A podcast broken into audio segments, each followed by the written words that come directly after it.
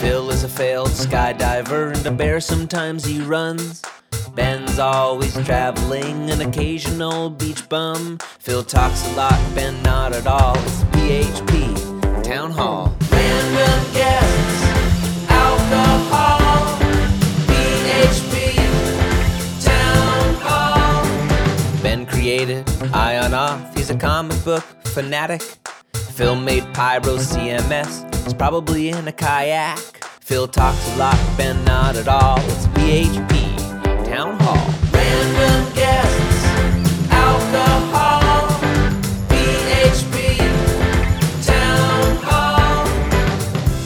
Uh, welcome to PHP Town Hall, episode 63. Um, we're bringing it back with our investment series. We got Jason McCreary coming back to us for uh, part two. Say hey, Jason. Yo, yo. And then, as always, joined by my best friend and fellow short person, Ben Edmunds. Yo. I like how Jason did that little like pigeon head nod thing when he He's got the, got the hair. Kind of looks like, uh, Was that Pokemon? Pidgeotto or whatever? I definitely don't know the Pokemon. I was I was thinking like Flintstones and at first I said Bam Bam, but it's it's actually probably more Pebbles, which It's is definitely great. Pebbles. Yeah. That was cute, Yeah. man. I'll go I'll go for it. I don't care. I like it. Hey man, Pokemon are cool. Uh, so you know, for a quick recap for people who uh, you know, it's been a few weeks, we've released a few episodes in between. Uh, you know, last time we were also joined by uh, another friend of the pod, um, Anthony Fox, and we kind of discussed things um, pertinent to kind of everyday life, uh, not necessarily for developers, but um, definitely for people making a lot more money than they have in their life before. Things like budgeting, how to kind of battle um, lifestyle creep, and things like that as your salary grows exponentially. We kind of touched on things like investing and um, how to kind of make your money work for you going forward. So that way, um, as you get closer to like a retirement age, you don't have to worry so much about working every single day. You can kind of let your money do the work for you. Um, but so now we want to bring Jason back and we want to talk um, at a deeper level, basically all different kinds of investing that you can get yourself into and um, what it can kind of help you do both in the short term and the um, the long term goals that you may have for your life. Um, so I think you know, like, like we can start out. Um, you know, what is the difference between something like investing and trading? You know, we always hear all these different terms. If you turn on like CNBC or any other kind of uh, business type podcast, news, NPR, things like that, they're always kind of throwing around words like trading, the stock exchange, investing. Um, for people who don't know, like how how does that break down to like a kind of like a, a layman's breakdown of those uh, terms? For me it normally deals with time. Um you know, something that I would do long term, meaning I guess for me, and this is all relative of course, but I mean for me, long term is anything probably more than a year. I mean, I have a very short time horizon. So if I'm making an investment, I'm thinking things that are longer term, like a house or a bank CD, um, or maybe like a particular company that I believe in for a very long period of time, like traditionally, um, you know, way back, you know, what our parents probably called like blue chip stocks, you know, like big companies that aren't going to go anywhere and you believe in their growth, you know, nowadays, things like, um, 3M or something along those nature, you know, something that pays potentially a dividend. Um, these things I just kind of own and I forget about them. I don't really practice any kind of like, you know, watching. And if they go up and down, it doesn't bother me at all. And so like you could do this with the long term indexes too, like we talked about. Um, but trading, getting back to the, the question, trading um, is short term. You know, it's something might be on a week, a day, um, you know, but definitely under under a year. It's something in, I've got like a short term time horizon on. So that's me. I mean, again, these these probably aren't um, you know technical definitions, but when someone says they're investing in something, I, I typically my mind goes in like a kind of a long term mode. Like, don't worry about the daily, you know, um, oscillations and so forth. So, yeah, I uh, don't know. Well, I, was say, yeah, I think a year is probably probably the line because you have like short term cap gains tax and long term, Mhm. and uh, that's usually the cutoff there, right? So um, at least in the U.S. So I think a year is probably a fair bet. Go ahead, Matt. Yeah, I mean, a year sounds good, and you know, like the way Jason brought up investing investments, things like houses, cars, things like that. Um, but Jason, you threw out a word I wanted to, to kind of bring you back on, which is uh, the dividends. Um, because that's you know not a word that you usually hear thrown around, especially in everyday settings. I was kind of curious if you could kind of give us a little bit of breakdown what you mean by that kind of stuff. Yeah, dividends are basically a uh, percentage, um, kind of like a savings account pays you interest. Uh, a dividend normally yields a certain percent interest. And if you are an owner, have shares in that company, uh, an equity owner, then you will receive that dividend. Um, some dividends typically are quarterly basis, but there are some like monthly uh, stocks uh, that pay monthly dividends. Uh, there's some that pay annual. There are some that have special dividends, uh, you know, that happen every now and then, like when a company merges or acquires, you know, something. Um, you'll get things like that. But typically, you know, you can you can find dividend uh, paying stocks that give you on a quarterly basis, um, you know, some kind of income, which is pretty cool. Uh, you know, so I'm a big believer in uh, having dividend paying stocks kind of as part of my portfolio. And they're typically, obviously, because I want to get that dividend, I need to own the underlying stock. I can't have like options or anything else. I actually have to have like an equity asset position uh, in that company to get the dividend. So um, those are typically the only thing in my portfolio anymore. Anything else, I I kind of do my investment portfolio, like my stock portfolio. Um, anything else is normally like an options trade. So when you're when you're looking to buy a stock for a trade, what what do you look for? What are what are signs that this could be a good trade in your favor? yeah, that's the that's the magic sauce, isn't it? Um, I, I will say that I've found that when I try to overthink or I try to look for that silver bullet, I'll end up losing money a lot quicker. um, just because there kind of isn't one. Uh, and it's also not something that, while it is like a, you know, like I mentioned, a, a, passion of mine and something I've been doing for a very long time, almost as long as programming, it's not something that I like, I've, I've completely dedicated as much time as I have to something like programming. So as such, you know, there's, there's probably like miles and miles farther for me to go in my like learning journey um, as far as investing goes. So, you know, I'm not a big like technical analyst. I don't go through and read um, every single line of like a you know a quarterly filing from a company. So I just I don't do a lot of the homework. Is the point uh, that that probably people that do this day in and day out would do. Uh, so what I do is I try to find a company that I can relate to or like kind of on a human level um, it makes sense. And uh, honestly, at the end of the day, those have been my best trades. So for some examples, um, you know, I picked up Apple when the iPhone came out. I just thought it was a huge revolutionary product and I'm in tech, so it makes sense. You know, when Amazon started getting into like AWS and now shipping and like all these things, it's just like, man, they are doing everything. So, you know, I've been in and out of Amazon over the years. Um, now their, you know, their stock is so high of a, of a share price that I normally use options. Um, just because, you know, at 1800 bucks a share, like that's, that's a lot to shell out. So, um, but yeah, I mean, I try to find things. I mean, even things that aren't tech related. Um, you know, maybe uh, your cell phone is through AT and T or Verizon. They pay dividends, so like maybe I'll own them, right? I'm effectively like putting that monthly money that I pay them for my cell phone bill back in my pocket. And even if it's a wash, like there's just fun little ways to kind of again game the system without trying to get like again that secret sauce or that like inside info or whatever.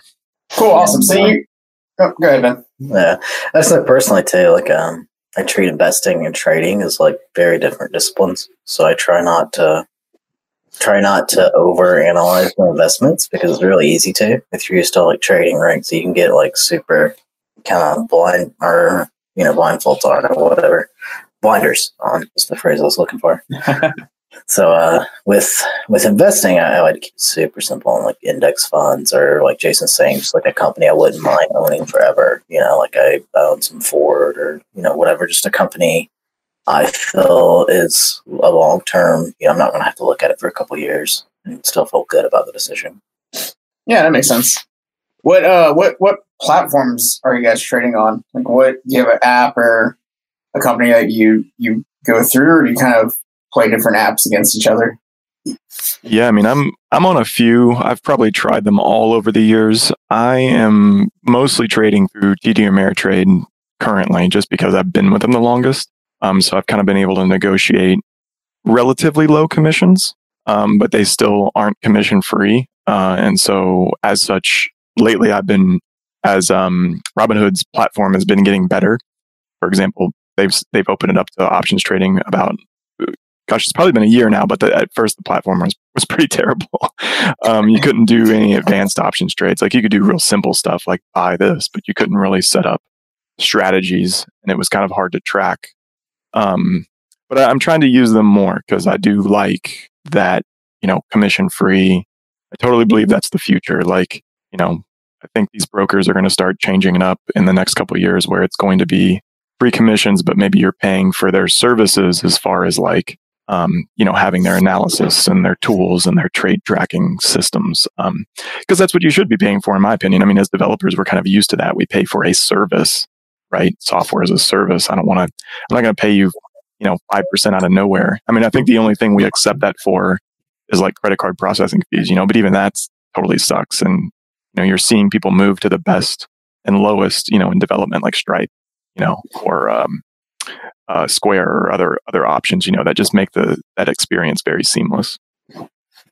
Yeah, so I've, I've been in Robinhood. Like any stocks or options I do is through there now, which um, uh, so people might have heard about them and be a little scared off because there's a recent drama thing where it um, so like you don't get it for free because it's free, right? Like there's always catch somewhere. Um, and the the catch with Robinhood and you know catch is that uh, I mean, the main way they generate money, as far as we can tell, is that they sh- they sell the flows to like hedge funds and HFT firms.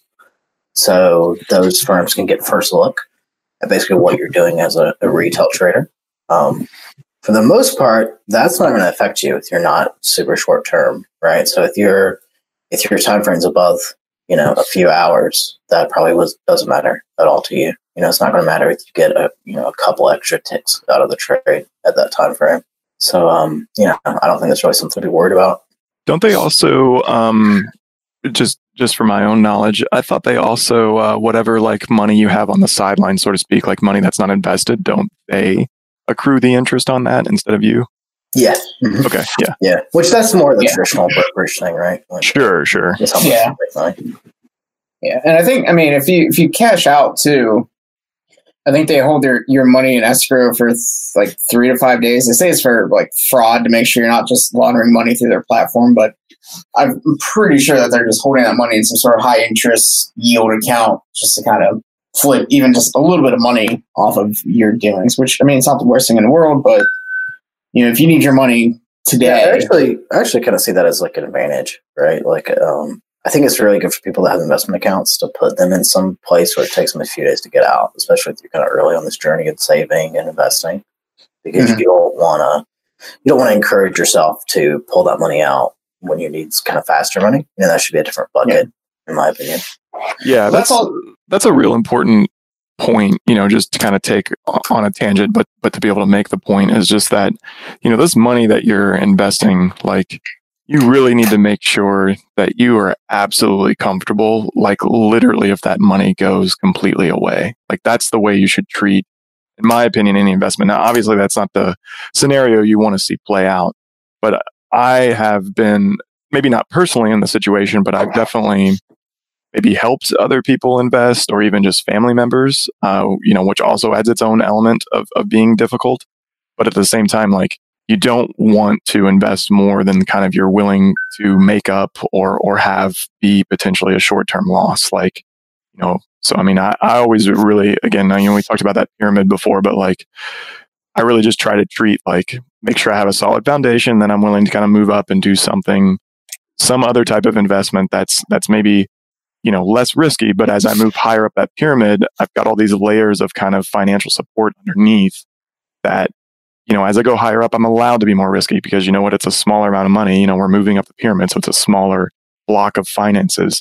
And again, if that goes away, then great. If I'm building my base, then I can continue putting more money up at each level and kind of growing that pyramid horizontally, if you will. But that vertical stack gets smaller and smaller and smaller. And I consider, you know, stock investments definitely third or fourth tier up that. And then options, you know, fifth tier and just keep going on up with different things. Yeah, well, let's jump into that. What is your what is your kind of pyramid for that look like, Jason? Just a high level. Don't try to get into nitty-gritty. Sure. But what's your base? What's kind of your middle, and then what are the top two? high level yeah high level is definitely um, savings so i have a you know I, I, really am a huge believer in savings so that's that's my base i have a, a i try to have a really large savings account you know whole dave ramsey thing like we talked about last time and then above that i i guess technically would have real estate i don't really think about that but i mean i do have a house that i pay a mortgage on and therefore i have some some investment there you know i'm not renting anymore so I would consider that part of the base. Some people go really far with that investing. So I don't want to confuse that with real estate investing outside of your residence or outside of your home, so to speak, because some people have rental properties. Um, so that's different. Uh, so I, that's next. And then my stock investments, like I said, are about third tier. Uh, fourth tier, I would consider the options portion of that. You know, fifth tier might even be like cryptocurrency, um, things of that nature.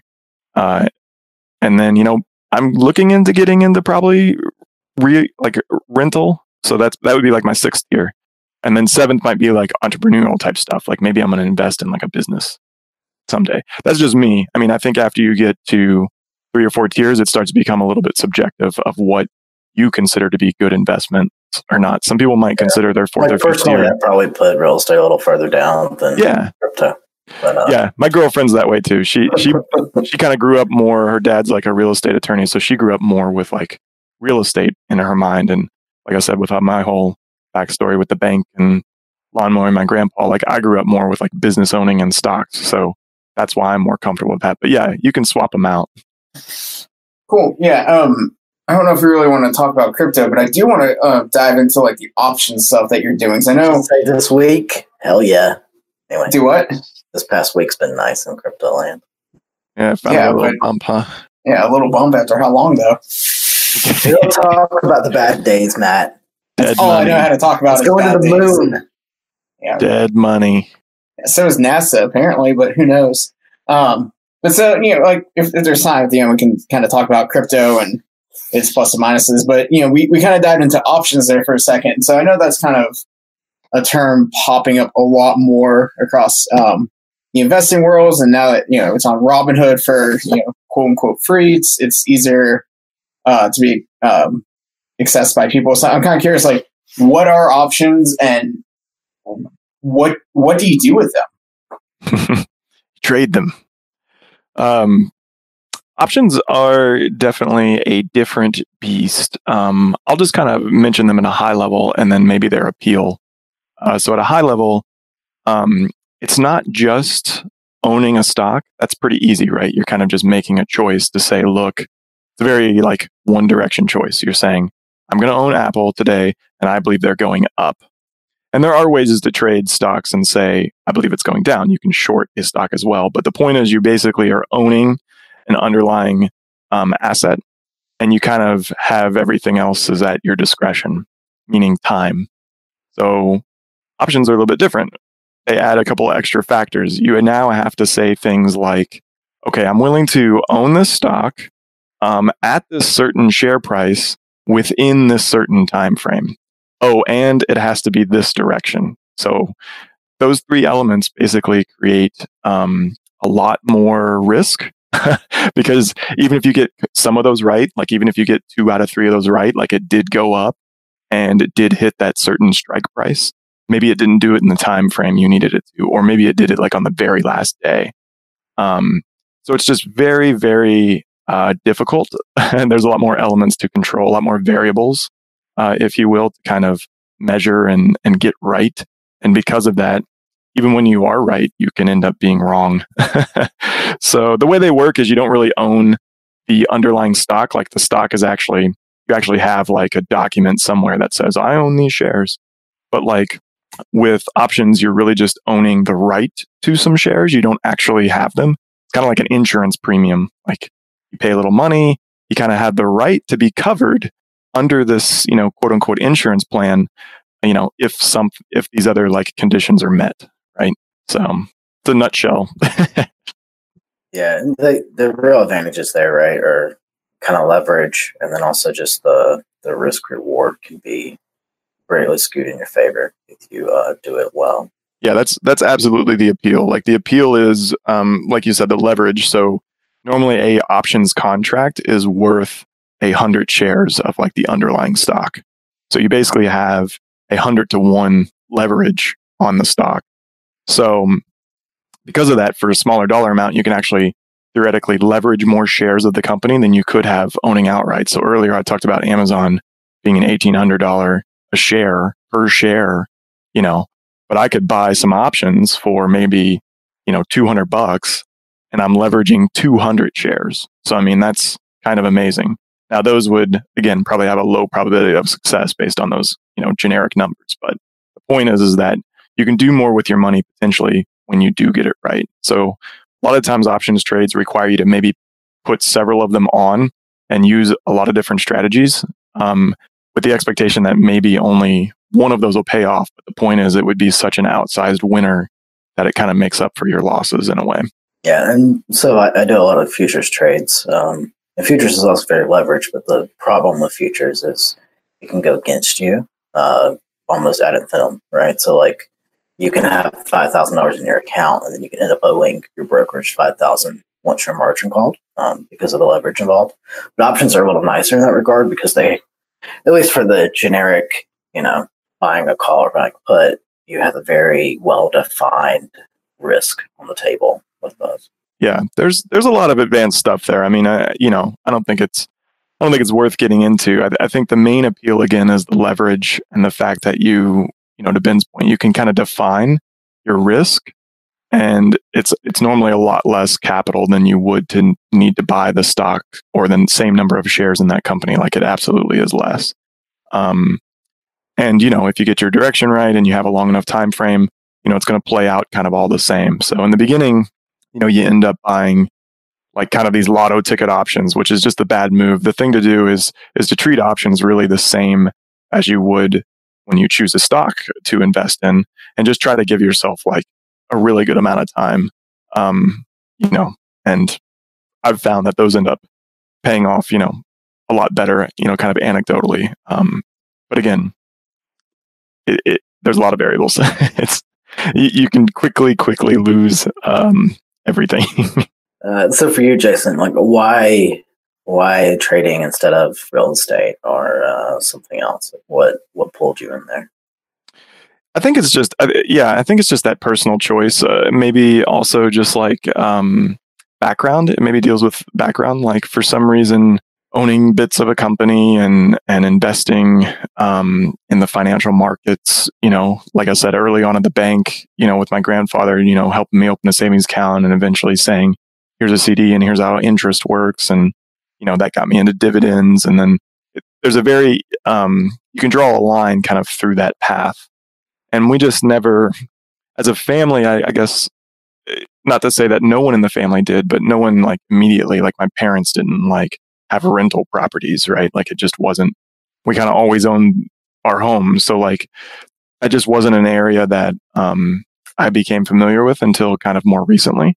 And now I'm opening up to it. Uh, but it's, because of that, I, I just didn't have a much background in it. So again, I think it was just it was just kind of experience that led me there, and not so much um, that I don't believe in it per se. So I mean, if you're gonna go back, Jason, and like change anything, like let's say ten, like if you if you had what you have now, if you, the knowledge you have now, but take it ten years back, what would you do differently? Would you jump into options sooner, or leverage a different market, or something like that? Like what what would you do?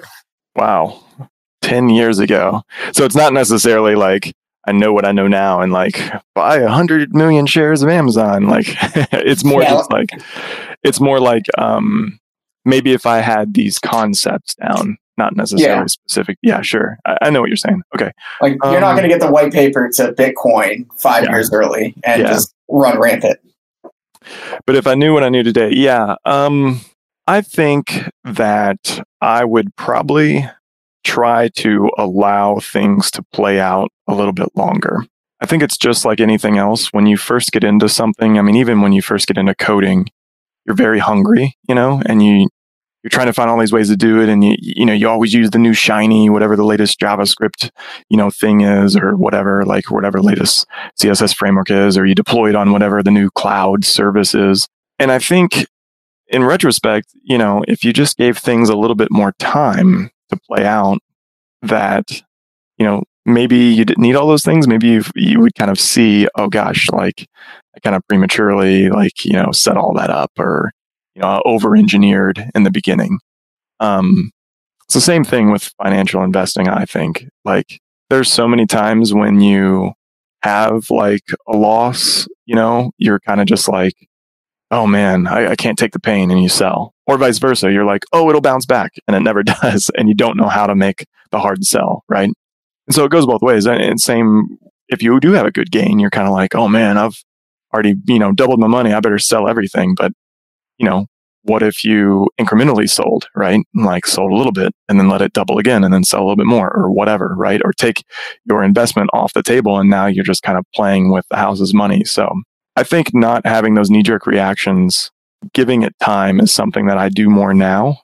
But maybe five or 10 years ago, I didn't. And I was quick to sell a winner or I was, you know, late to sell a loser or whatever. I let something go all the way to zero when maybe I should have been like, hmm, okay, that thing had its time. I'm going to sell it. Yeah, I think, um, like to your point there, the thing I would do with economic making yourself wouldn't even just be investing related, but be everything, right? Would just be compounding. Like invest your time and resources in things that compound, you know, with programming, invest in concepts more than the newest framework or tool, right? And the same thing for investing. You know, invest your time into you know longer term items, things that'll compound well. You know, strategies that have been around a while that aren't the newest, latest, and greatest, whatever. You know, like people people do well with very boring strategies most of the time, and uh, it can be hard to accept that at first because you know it doesn't work the first week. You kind of want to move on to the next thing.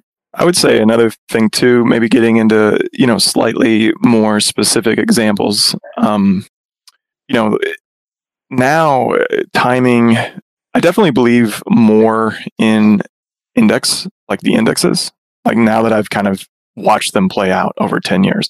Now, I'm not saying they're like a surefire bet by any means. Nothing is. So again, you, you can easily lose all of your money. So just a, kind of the quick disclaimer. But the point is, is that um, I'm definitely in a place now where I have more cash, you know, kind of on the sidelines, even in my investment accounts. And I'm waiting for more things like, you know, maybe December, where we had like this really very sharp downturn and you're going to use that as an opportunity to deploy some of that capital, you know, into things, not be afraid to buy things, you know, during pullbacks, you know, because I think it's, it's always going to be hard to choose stuff, but I think not only having the you know index funds um, kind of being that thing that kind of wins overall over a long period of time, but also the fact of knowing it that I bought it kind of in a short term range bottom, you're really setting yourself up, I think, in those scenarios. If you can hold your nose and make that buy, make that purchase, like you're really setting yourself up to be at a better advantage. I mean, you know, if you would have bought in 2009, like an index fund, like you know, it would have done a lot better than if you had bought in 2001 and then you tried to sell in 2008. So again, timing is everything. And I know that's easy to say. Um, but I think if you can do that strategy, that, that's interesting. And that works with like real estate too, right? Like, um, you know, I, I own a property here in Alabama, which I rented out for a while. Now I'm living back in, right? But like, I, uh, I remember when I moved away, it was near around the crash and the values around here and what they were you know, and now I come back and I see the values and it's just like, wow, you know, why didn't I, why didn't I lever up to buy more property when everything was so cheap? But, uh, you, you just, you do that. You just have to hold your nose and trust history and, you know, go for it.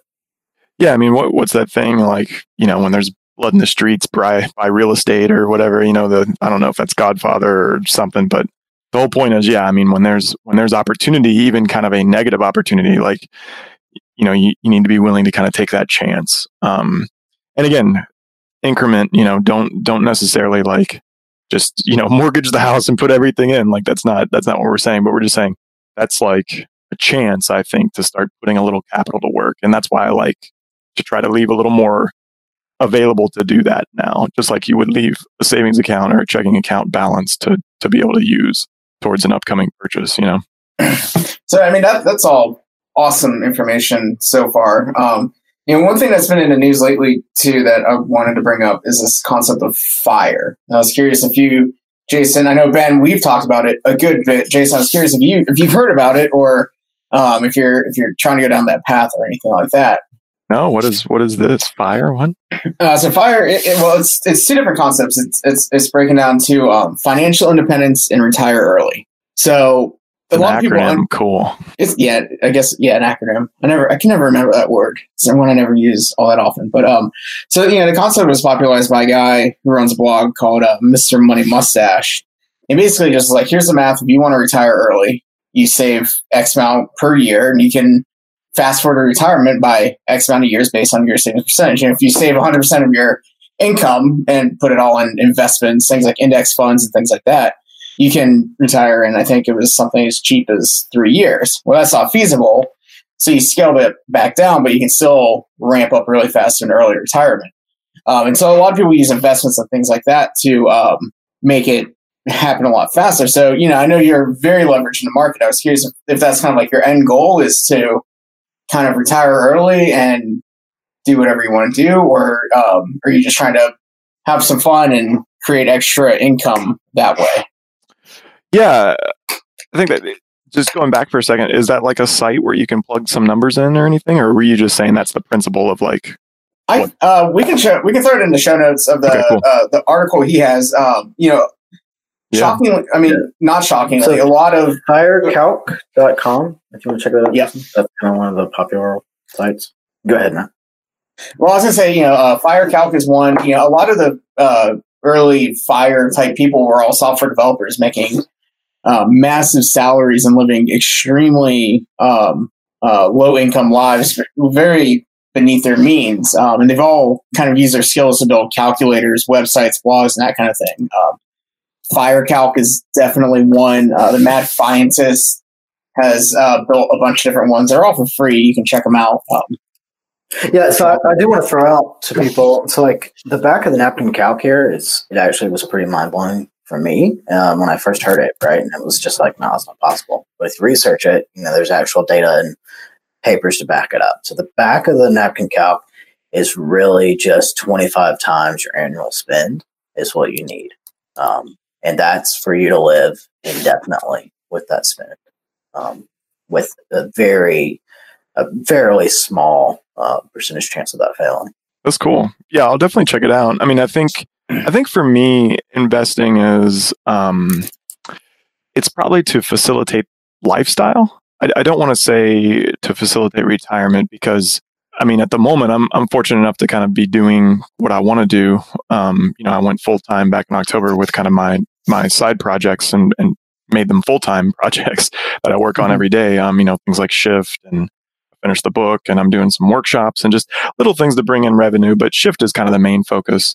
Um, so I mean, I guess the point of that is that I don't see myself like retiring in kind of the traditional sense. Like there's always going to be something I do. Like, yeah, maybe I step away from programming, but maybe I start doing woodworking or something, you know, I don't know. Um, you know, maybe I start a chainsawing business. I, I don't know. Like it's just, it- it's funny, but I mean, it's true. Like I, I, love, I love the Gonna chainsaw stuff. right? Like, No, I, I think that's hilarious. And I mean, I was going to throw out there, um, you know, you might take a break from programming, but you can always come down here for pig roasts and hot chicken at Wage Yeah, Acres. Uh, Exactly. I could be like a tour guide at, Yeah. at the farm. yeah, yeah, I mean, it, I mean- going back to the lifestyle thing for a second. Like, I mean, it that I want to be able to facilitate like travel and and kind of doing what I want at a younger age. I, I just think the model that we have, you know, in general is, is just kind of shitty. like, you know, this whole thing where like you work until you're 65 and then when you can barely get around, you're supposed to like go enjoy the world. And it's, I just don't think that works out so well for most people. And I think that's unfortunate, you know, because when you start to have all this time again on your hands, like after kids or job or whatever it is, um, you know, when you quote unquote retire, like maybe you're not able to do the things that you could or were interested in doing, you know, when you were 30 or whatever. And so I just want to make sure to be able to kind of do those now. Um, even if that means I'm missing out on maybe a high paying salary if I if I stayed in the career or whatever, like that's okay with me. That that's an that's an okay trade off. Um, that's not to say I want to blow all my money, which is why I do the investment um, to kind of keep myself stable. Um, and I'm interested in those calculators and whatnot. But it's just a lifestyle choice. I think for me, um, it's not necessarily aimed at retirement or like being, you know, a billionaire or something crazy. It's it's really just to facilitate the lifestyle that I want. Well, I mean that that's what the first part of the acronym is, is financial independence, kind of being able to do what you want to do on your terms. You know, you say you want to do like woodworking, traveling, things like that. If you have the money available and it doesn't hurt your career in terms of like what you're doing now, which is side projects, well, side projects turn full time projects and clinics and things like that, you can travel and do whatever you want to. It's it's it's more or less the the shift of moving from paycheck to paycheck to you know being able to take three months off and going to Japan, India, or wherever, not having to worry about how am I going to pay the bills when I get back, that kind of thing. But you know, I mean, it's it's cool. Like it, it's interesting to talk about because you know, like a lot of people hear and they're like, oh, you know, I don't think I could ever do it. And you, you look at the math and you're like, well, the math actually isn't all that far out of reach, especially if you're already so leveraged in the market investments and things like that. And there's, you know, like with with programming, you know, some people will choose to go like a real estate um, uh, type path. Other people will leverage options the entire way. Some people just leverage dumping money in an index fund and going um, going that way. You know, there is no one true way. Just like you can pick Vue, React, or Laravel, Symfony, or anything like that. You know, it's it's multifaceted. You don't have to follow one path to get down there. Yeah, there's a lot of like fire in general. People are really big into like index funds, you know, for a reason. But people do follow a lot of paths towards financial independence, right? Like a, a whole lot of people use real estate for that. Yeah, real estate's one good way. You know, I mean, I'm, I don't know what the fuck's going on with my dog. I don't know. Um, someone we had like a string of break-ins in my apartment, so like someone's Like in your all building or actually your apartment or both? Uh, someone tried to break into like another one of our buildings, and then last week or something like that, I walked out and like three different people had their car windows smashed in. I was like, oh, Oh, wow. awesome. Fortunately, like my car didn't lock at Damn. night, and so they just like opened my door and rifled through my stuff, and they stole like an old iPod, and I was like, okay, cool, whatever. But you know, I don't have to deal with a broken window or anything. I was kind of like, cool, whatever. Um, but yeah, I mean, it's you know, it- it's a topic that I've been like really passionate about and diving into. Um, you know, as I, I flew up to Midwest PHP to speak, and I, I bought a, a, a fire book uh, called Playing with Fire. And basically, by the time I landed in Nashville, I had the book done. I was so engrossed And. If I wasn't hanging out with Jason McCreary after after our talks and eating Shake Shack and um, eating cookie dough and things like that, you know, I was like in the hotel room reading this book. You know, it's just it's, it's a topic that I've really dived into. So I really love finding other people to talk to about it. So what are um what are some of your personal goals with that, Matt? Do you have any like plans laid out for timelines you're looking for things to accomplish? you know, I mean, I still need to like work out a little bit of the math, but I'm I'm really hoping that. So I turned 32 at the end of this month, and it sounds really weird to say. Fucking old. I know. I don't, I don't know how I'm going to handle it. Um, but so I turned 32 at the end of the month. Um, I'd really like to be done with work by like my early 40s, like 42. I just want to be like, I'm out, I'm done. And that doesn't necessarily mean like I want to be done with programming. I just want to be done waking up at like seven o'clock in the morning to go to work at nine to be done at five and be home by 5.30. Um, for whatever reason, I've been like really obsessed with mountain climbing and I really want to go see uh, Mount Everest. I have no interest in climbing Mount Everest because I can die, and that's not my preferred way of dying. Um, but I'd love to I've always- like, I've always thought of going to uh, like going just to the base camp would be like a feat enough. For Yeah. me. Like that could be cool. I I mean, mean, I mean that's a pretty hey- big trek, regardless. Like just It going is, to the base yeah. I mean that Well- that would not be the worst way to die though, right? Because if you like freeze near the top, you get to just stay there as like a monument to how much you suck. damn, yeah. I mean, you're not wrong. Trask would just be like uh, barely a, a mound of snow, though. Hey man, with my backpack on, Who brought a kid up? Oh, oh shit, it's a dude. Yeah, that sounds about right for me. No, I mean, yeah, traveling just to base camp would be cool. It's like a, a four day, five day trek from uh, a little little town called Lukla, um, which has like the world. Do what? so I know nothing about Everest. Is that you had to trek on foot to base camp? Yeah, I mean, you could take a helicopter in there, but like it defeats the whole purpose of like walking through the Himalayas all the, all the way up to like the monasteries and all of this kind of stuff. Um, Yeah, Yeah. it's like it's like a two day trek. Like if you Yeah. do it kind of like you know the original, uh, you know, um, what is it like explorers did or whatever mallory and those guys Yeah. And then I mean like base game itself, that's at seventeen thousand feet, which is not a and that, that's a pretty high altitude just to be walking around it. it's So like higher than anything in north america so like that's yeah. that's big time That's- for us So I mean, you're pretty much up there. So it'd be it'd be cool if I could. I mean, I'm going to. I'm going to make it happen. Um, but I'm also like getting big into photography and cycling. So I'd love to be able to just take a year off, or you know, yeah, take a year and just travel from like different cities. Like I want to go to Kyoto in the winter. I want to go see um, like Oktoberfest and little German towns and Christmas. Um, all the way over like the rainforest down to Brazil. All these things that you know, like you see pictures of, but you don't get to see in person. Um, just take my camera and travel and have fun. You know, I mean, that, that's my main goals. Um, I just, you know, I don't want to miss out on cool things because I'm tied to a desk, you know, 50, 50 weeks of the year, five days a week, that kind of thing. That's a good goal. I like it. Could be something too, right? Where you know, you don't have all the money in the bank, maybe you freelance a couple. That's one great thing about tech, right? So there's so many options Yeah. for still working and doing stuff like that. You know, so like you can still freelance a couple days a week and pay your bills, and you know, Yeah. there's options to make that happen either way.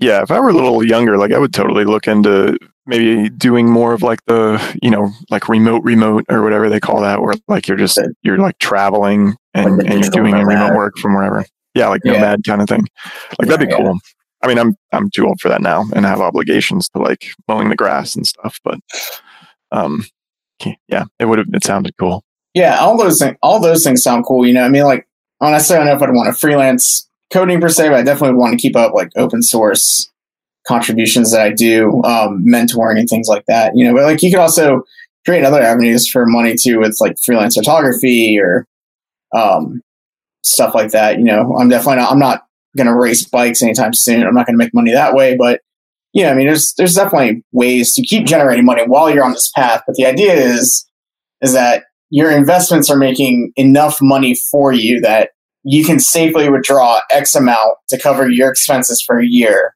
and not ever run out of money. That's the whole idea behind uh, financial independence and that movement. I think Um, that's I think that's like the lure, and and by no means am I like here yet or anything like that. But I'm just saying that talking about compounding earlier, that's the lure for me. Like if if you reached a point of wealth, and and these are big numbers, okay, I'll admit, but like if you let's just say reached a million that you could invest in something, and you got a eight or 10% return, which is a good return. Okay. But it's not undoable in your indexes or even dividend, a portfolio of, you know, dividend paying stocks. It's achievable. Okay. That's a real thing. Um, you're, you're pulling in 10% of a million. So you're pulling in $100,000 a year on that investment Yeah. alone. That's no growth. That's nothing. That's like just strictly, you know, the interest basically that you would get if you had like a dividend portfolio, for example. So that's the lure for me. And again, I'm I'm not there or anything, but someday, you know, if I were there, you know, that's where things get interesting. And obviously that's where like wealth gets wealth kind of thing. So it's just those are kind of the amazing numbers. Yeah, I mean it, it's you know like like you said, you know if if you just threw a million dollars into like a, a total stock uh, stock exchange index fund makes ten percent back, you have a hundred thousand dollars. You could, I mean, if you get your expenses relatively low enough, you could easily invest twenty five thousand of that back somewhere else too, into options or real estate or something like that, and create a whole nother income stream just to keep supporting yourself while you're out, you know, mountaineering to Everest or, you know, creating a woodworking shop, anything like that. Um, Start collecting exotic bicycles. Yeah, I don't even know what an exotic bicycle would be, but you know, I mean, if, if they make them uh, for short people, I would totally buy them. You know, unicycles, tricycles. yeah, I saw a dude. Uh, I was downtown. I was giving a bike tour uh, this weekend downtown Nashville. Dude, rolling around on a unicycle, like through traffic and everything. Kind of thought he was going to die, but turns out he lived. You know, it's a miracle how those things happen. Uh, yeah. So speaking of side projects and kind of creating streams of money, Jason, uh, you kind of teased a little earlier or um, a couple weeks ago or so on Twitter about a new platform you're creating. Is there any uh, you want to kind of dive into that a little bit now, kind of tease it out for people, or Sure. There was a point in time at the beginning of the year where I wanted to, well, at the time, I thought I had time to uh, make a side project that was maybe completely unrelated to um, programming specifically, like Laravel or whatever my other stuff is, and uh, dealt more kind of marrying up the the two passions of mine. So investing, and I wanted to build like an options portfolio tracker, and I picked up optionality.app. And at first, I kind of just started blogging there, and the whole goal was to kind of build an audience. And then I kind of turned those into some live streams where I shared, you know, building a product in general. Um, and I think some people got value out of that. But unfortunately, I didn't really build the audience. I had some milestones that I set for myself, like certain number of followers and a certain number of like daily traffic on those blog posts. And um, it just didn't generate the amount of interest that I that I wanted. Um, and so because of that, I, have kind of left that on the back burner. I'm still writing those blog posts. I'm still sharing them. I still operate that Twitter account, but, um, and it has led to some things which may pan out, but I haven't really started writing code for it yet. Um, quite intentionally by just kind of letting it, letting it wait. But there doesn't seem to be anything in this market.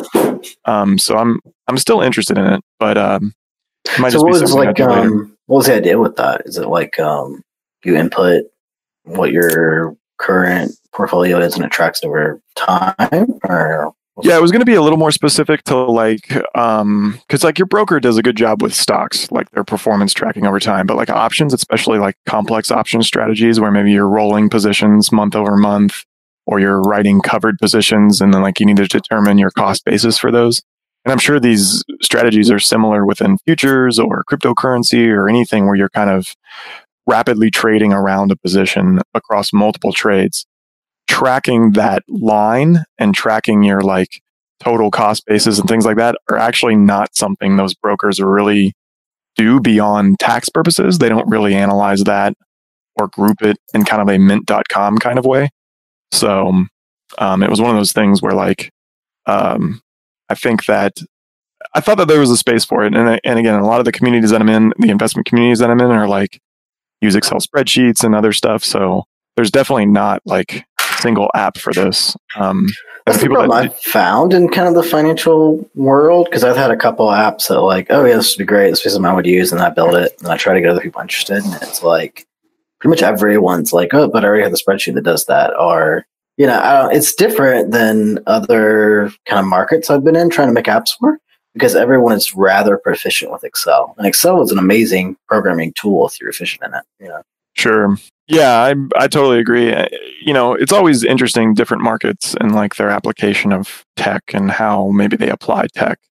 It's definitely not a if you build it they'll come scenario. Um, and it really kind of never is, which is something I ended up talking about in those in those kind of live streams that I, I think people got more benefit out of was like how would I go about building a product? Um, not even necessarily the product itself. So that's kind of why I just let it sit uh, for a bit. But I don't know. Like I said, I may revisit it. I, I made it kind of a personal uh, prototype for myself. It's super ugly. It's like just HTML. There's no styles to it, and it kind of takes a little hacking at the database to make it do certain things. But um, I mean, I've got something. I just haven't haven't really put it on the site yet because you know it yeah. takes it take that last ten percent to get the MVP is is going to take me a few weeks, and mm-hmm. I'd rather spend that time on shift or doing these workshops or whatever. So, so I'm interested in this whole process, right? Like not just with optionality, but you've done other apps like Shift and things that have launched. Um, at, at first, I seem to get like I'll get excited about a thing, I'll build a thing. Sometimes I'll even build it fully out, like a V1 works great. I'll launch it, but then um, neither seems to get much momentum, or maybe it gets a little bit momentum and then it trails off pretty quickly. Um, so how do you how do you navigate that? How are you kind of judging product market fit, or how are you marketing it continually? Things like that. Like how did you get so much momentum with Shift, for example? Yeah, um, I think I got a little bit lucky with Shift. You know, and I I think that that's the answer right there. To be honest, I don't think people are willing to admit that, but I, I do think it's often like a right place, right time, right product kind of thing. And it's not even like the perfect product or a better product. It's just those those three kind of combinations of things that I'm kind of bundling humbly under lucky is is kind of what it was. But um, I was at PHP World. Uh, Taylor Otwell was there. They had a hackathon. We were like hacking on some stuff, so it kind of got on his radar um, early on. And I put out just an MVP like very quickly um, within like two weeks of that conference. I built like the checkout flow and everything, and it was just the latest version only. And I made it like super dead cheap, but I still made it paid. I did not make it free. Um, just to kind of set the precedent that like, look, these are going to be paid. Um, you know, so because you make it free and then you and then you suddenly don't make it free, like some of these apps in the app store do. It's all of a sudden like you just your user rate crashes. So and then people felt kind of like you stole that from them in some way, right? Because you got maybe yeah, you took it away in your mind. Yeah, yeah, you took something away in that. So I, I do think there's delicate things like that in products that you learn over time, or you can read from you know other people's experiences, or or get feedback from your friends on that. Um, but yeah, I mean, I kind of grew it from there, and I think it was a testament, if anything, probably to the MVP approach that I did with it, and I'm still doing that. Like I'll put a I'll put a shift out there now and it's a couple bucks and it's maybe only 30% of what I want it to be. And I have the price reflect that but I create benchmarks around it and say look is this a fit? What are people asking for? What are they complaining about? And some people aren't willing to do that. They want perfect. It's got to be perfect outdoor 100% and that's fine too. But I think you're setting a lot of pressure up for yourself in these types of communities especially developers where you're going to have a service that works with code. Like there's always going to be someone that emails you and is just like, your thing messed up on character 79 of line 17. That is not PSR 75 compliant. And you're just like, okay, thank you. Sorry. Here's your refund. My bad. I really do like your, uh, that approach you did, right? Where you kind of like launch it very quickly and first to see what kind of interest you get. Um, I feel like that's where I really screwed up a lot in the past. Is I spent too much time building the thing before I checked. I wanted to buy it. Yeah, and I think if you reach a level like some of the other people in the community, like Taylor, obviously, this this level of like hype, and I think you have to have an existing audience to do this. Which at the time I, I you know definitely didn't, and I, I mean I would argue I still don't have that level of an audience. But when you can kind of build that buzz, that marketing buzz, things like Apple, you know, or really you know Nike, these these just great brands are able to do with a product, or even like even TV shows, you know, Game of Thrones or Stranger Things on Netflix or whatever. Like there's just this buzz because they've created this audience for themselves.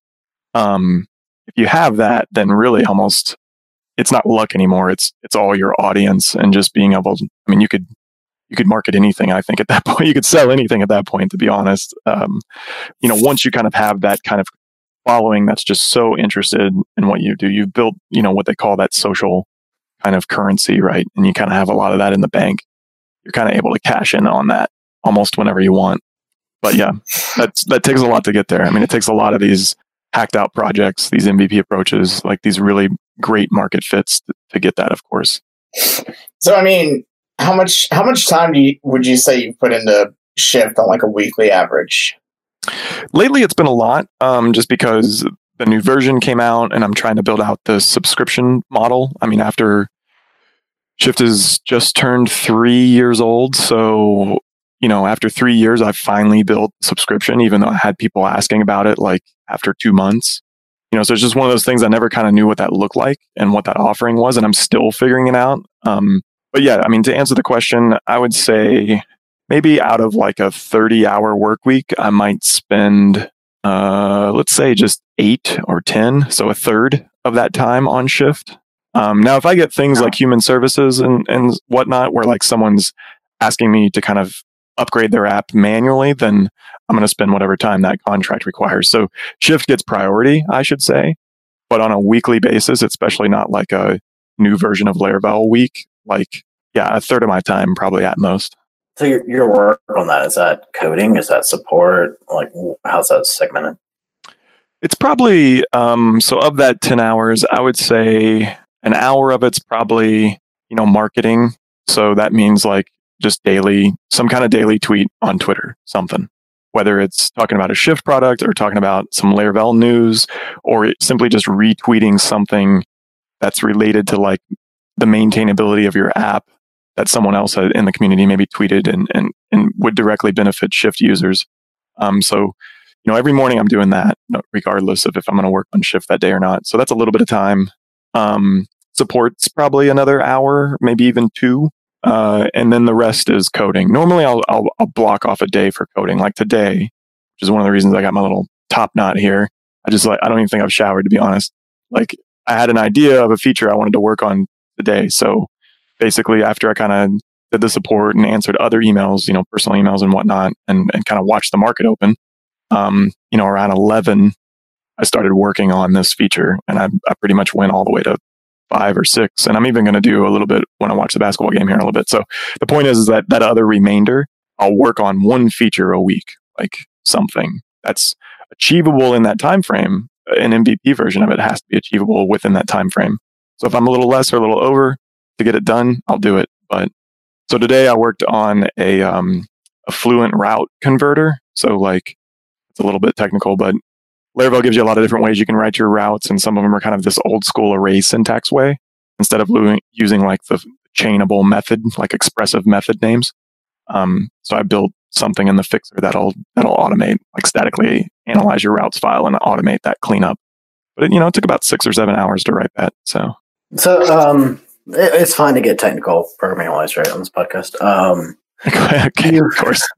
I wanted to clarify that because I know we we kind of before the podcast earlier. Let's not get too technical on trading. Um, so with that, I, I, found it really interesting the way you're, you're, doing some of the stuff with Shift, right? So for those that don't know, Shift is a tool that will basically upgrade your Laravel. So when you upgrade the Laravel version, which is a PHP framework, it'll upgrade your code for you, right, to match that, um, and like makes a pull request for you so you can review and stuff. And it's really cool the way it does that. Um, how do you go about testing though? Do you hit many issues where like you think you have it down and you check it every way, but then somebody in the wild has some really wild implementation that surprises you? Or, you know, that seemed like it almost seemed insurmountable for me when I first heard about this, but then I saw it in action. I'm like, wow, he actually did it. Like that's incredibly impressive. Yeah, well, I appreciate that. I, I, a lot of people, you know, still kind of say it's ambitious and it's fun to see people's reactions you know on twitter. I really appreciate those people who like take a screenshot and they're like i cannot believe shift automated this. Like wow. And like heart emoji eyes like makes my day.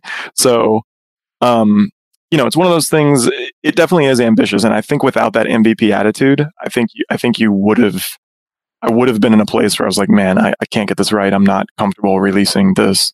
So i think that is again kind of the pre-requirement to its success. I'm okay that every now and then I'm going to get an email of someone that sends me a screenshot of their PR and it's it's crap. You know, like I I well not me, but Shift, you know, messed up something. You know, it missed some syntax and just like totally replaced like this wrong thing. And honestly, that's one in a hundred at, at this point. Um, but it's just like any other kind of neural network, if you will. Like it gets smarter kind of the more people that use it. And I'm always going in based on analytics, based on feedback, and trying to determine what's the next feature. Is it a new feature or is it going back to like Laravel 5.5 shift and fixing 10 of these things that some people have reported? And so I'm, I'm constantly making them better, um, you know, over time. And honestly, with each new version, I'll go back and look at definitely the version before it, but sometimes also like multiple versions before it because I know the community that's going to create a, a jump for those stragglers that were way back on 5.4. Now that 5.9's come out, there's just enough features for them to finally make the leap. So I want to make sure that that flow for them is good. So there's a lot of rule about like, you know, if it's one out of every 1,000, I'm not going to worry about it. You just get a refund. Let's move on. And then if it's, you know, two people, then I start caring. Or do you have any kind of like rules like that you follow? Um, yeah, normally if it's one person and, and honestly also the tone at which they're coming back on me if they're kind of real aggressive it should have done this i paid money for this you suck.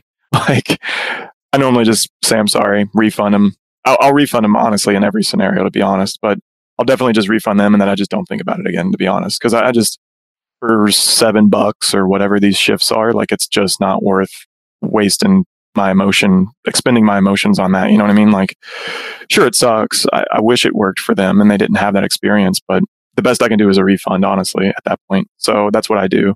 Um, I do pay attention. If it's multiple, I have like a, um, kind of a, a Apple note simply of just when people email me errors.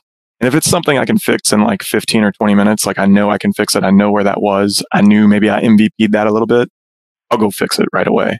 Um, but if it's kind of something where it's man, you were kind of using some pretty alternative syntax there. Like it was legit and it worked, but I know based on analytics, not many people were doing stuff that way. And you're kind of the first person to say that on a Laravel 5.3 version, which is, you know, three years old now. Like I'll put it on the back burner. And then if enough people say something about that one, then I'll go do it. So those are kind of the metrics. If if someone's real aggressive and I'm not going to win them over anyways, then I'm not too worried about it in that moment. Cool. Uh, if it's a new version of Shift that I know maybe I shortcutted with my MVP approach, mm-hmm. then I'll try to fix it right away. And if it's an older version of Laravel, then maybe I wait until there's kind of a critical mass of a couple people saying something. And then it's kind of like, well, is this going to take me eight hours to fix or is this going to take an hour? And does this have bearing on a future version of Shift? Like, will this make all shifts better if I, if I were to fix this?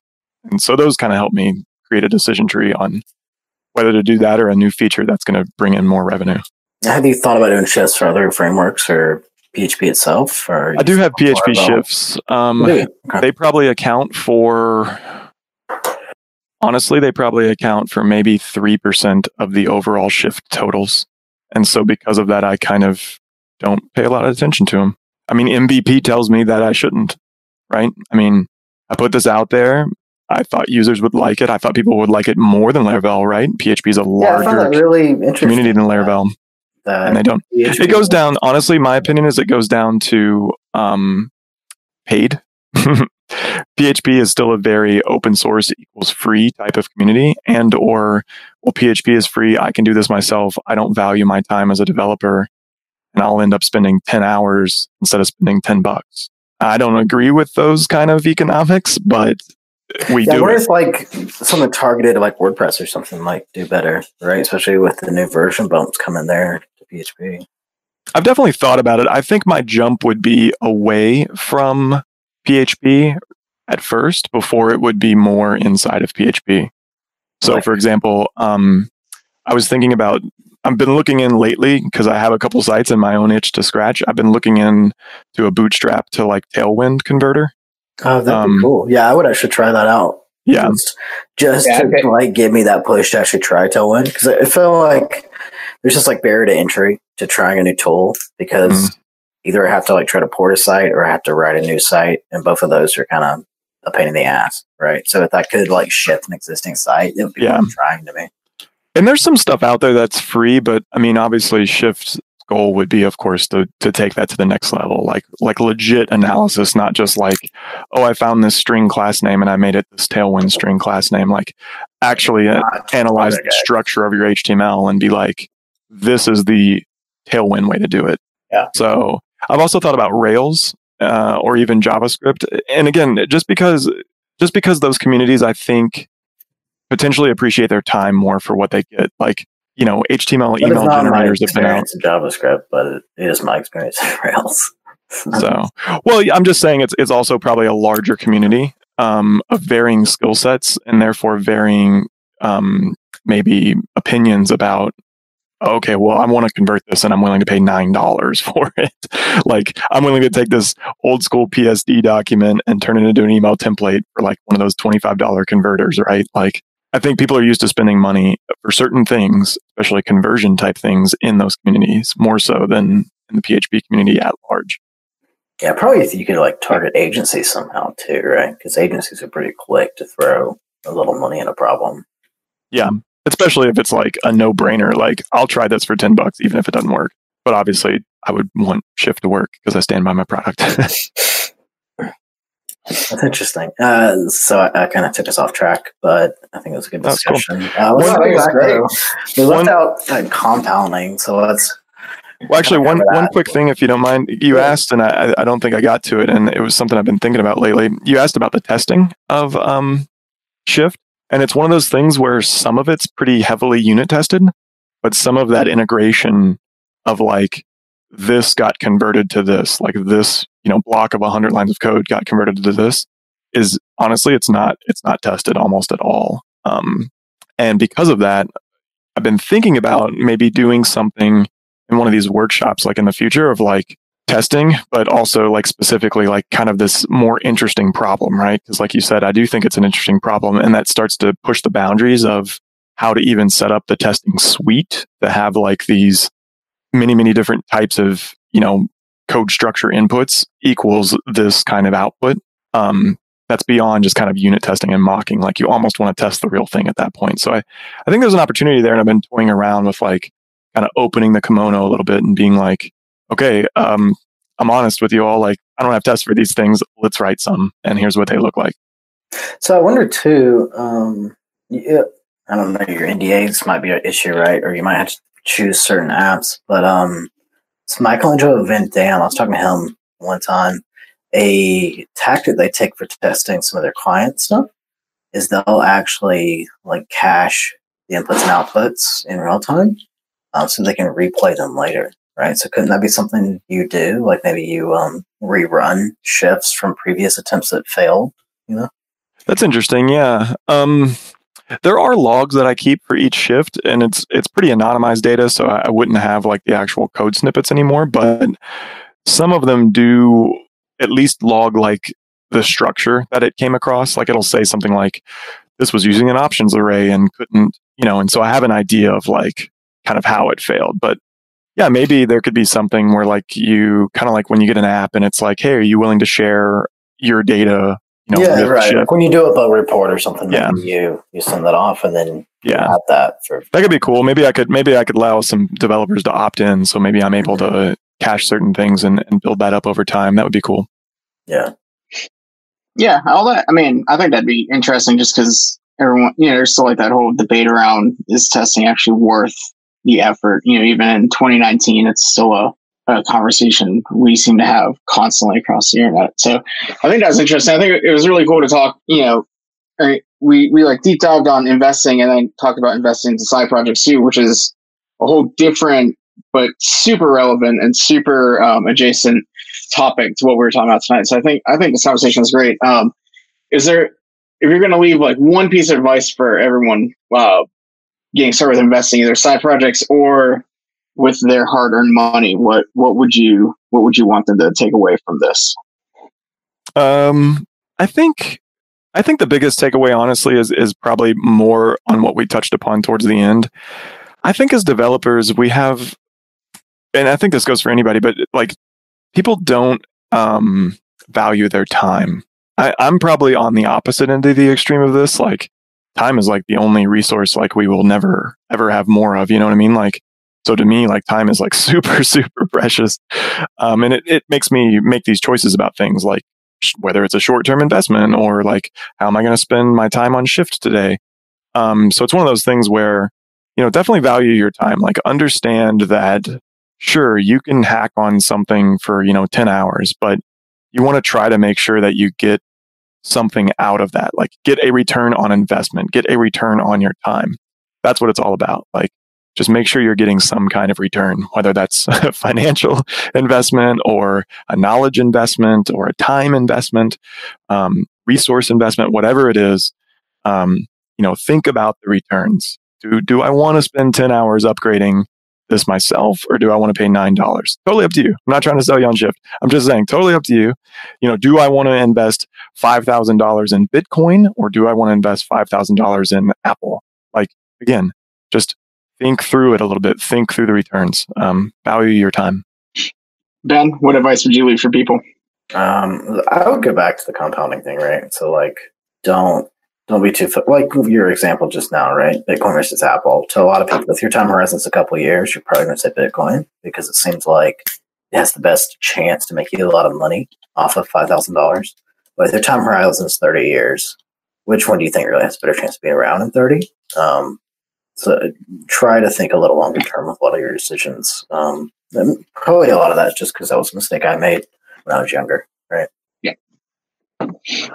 Cool. Um, so, Jason, this is totally up to you, and you don't have to answer right now. But uh, Ben and I were throwing around the idea of maybe like a, a six month uh, check in, uh, kind of like an investment kind of thing. Maybe we can turn this into like a regular type of series where we we kind of bring you back and talk about things we might have done in the past six months, where we are, uh, what we learn and things like that. You know, if that's something. Yeah, I think it might be cool to bring on to like a listener that's maybe a little earlier in the process, and maybe we yeah. can chat about, you know, maybe if there's someone that happened to be helped by this and what they've learned, and things like that. Yeah, like a live coaching. That'd be cool. Yeah. Yeah, I'm I'm totally in. So yeah, if if there's any listeners out there or uh, you know, you kind of enjoyed the I know this was probably tangential to, to coding, uh, as Ben said, but we did kind of try to bring it back there towards the end. So um, but yeah, definitely reach out to me, let me know um, you know, if you found this interesting, I'd, I'd love to talk about it more. Cool. Uh, Jason, where can where can people find you um, on the internet? I'm at Gone Dark on Twitter. That's my programming alias. If you're super, super solely interested somehow in the trading side of things, then I'm at Trader JMac. So you can be some of my few followers there and listen to me talk about stocks. Uh, so before we get off, why Gone Dark? Is there a background? Oh god, because I was like a cool '90s kid. I, I it was like I guess when Twitter was like just coming out in the tech community and people were like I was like super into watching 24 and uh, Jack Bauer was like you know my hero. And uh, anytime he would go covert they would say he's gone dark. They'd be like where's Jack? And he's like he's gone dark. So I, I, I like puns and irony. So like I thought it was ironic that I'm on Twitter you know this public forum and I've gone dark so that was my cool my cool little moment and and that I did try to buy like Jason McCreary from someone that had the alias and is like posted one time, but I guess they're in like the entertainment industry and like just don't want to give up the um their alias or something. I don't know. So I tried to change it, but then it's like now everybody knows Gone Dark, so whatever. It's probably something I should like start asking people that. I think that was uh that was pretty interesting. Yeah, I think I think it's a, a fun question to kind of end on too. Just kind of like a random question. How did you pick your name, Matt? Well, it's my name. Your Twitter name. Yeah, Matthew. It's I picked it because even though I go by Matt, the three T's kind of trips people up. So I was like, I'll use my full name, and then I get weirded out when people call me Matthew, even though like I invited upon myself. Like Ed Finkler, I love him to death. Anytime I tweet him, he's like, "Thanks, Matthew," and I'm like, "You're not my mom." This, yeah, that's how I am. Anybody says that's Benjamin, I, I immediately think of my mom. Especially if Yeah. I use my middle name too, then I'm like, oh shit, I'm in trouble. What do? Yeah. Sorry. I think that's a guy. I think that's a guy, like a male thing. Like I don't. I guess males and like your moms. I don't know. Like because I don't know. Like most of my like my girlfriend doesn't have that, but I'll, I'll get really irritated when like people use my name because it just it puts me on high alert. I'm like, what? What did I do? What happened? What did I? Yeah, what did I break this time? Yeah. So it's just like don't don't use my name. Just say hey or something. You know, informal. Hey, you. She's like, I don't. What's your big deal? I'm like, I don't know. Just come on. Ben, how'd you get your Twitter name? Uh, the same as you. It's just the name my, my mother gave me. If I abbreviate it, so I don't get freaked out. That works. I'm like the only one not using their name. I really wanted to, I tried to remedy that. I even tried JMac and it's like not, it's not even like a legit Twitter handle. Like I don't even think you can be that short. Or Apple bottom all up or something because the I and the JMac are right next to each other. I don't know. No, maybe maybe one day they will they will push them out for you to buy. But Jason, thanks so much for your time. We really appreciate it. Um, hopefully we have you back on here soon to talk more shift and more investments. Um, Definitely appreciate it. Um, if anyone did want to geek out more on the investment stuff, maybe you're interested or you've uh, lost a lot of money trying to trade like I have, uh, feel free to reach out, like DM any of us. I'm sure we'll be happy to ch- chat about it more. yeah, Oh, yeah. yeah. Lost Money Anonymous. Yep, quick, go buy that domain. Cool. All right. Thanks everyone. Appreciate it. See you next time.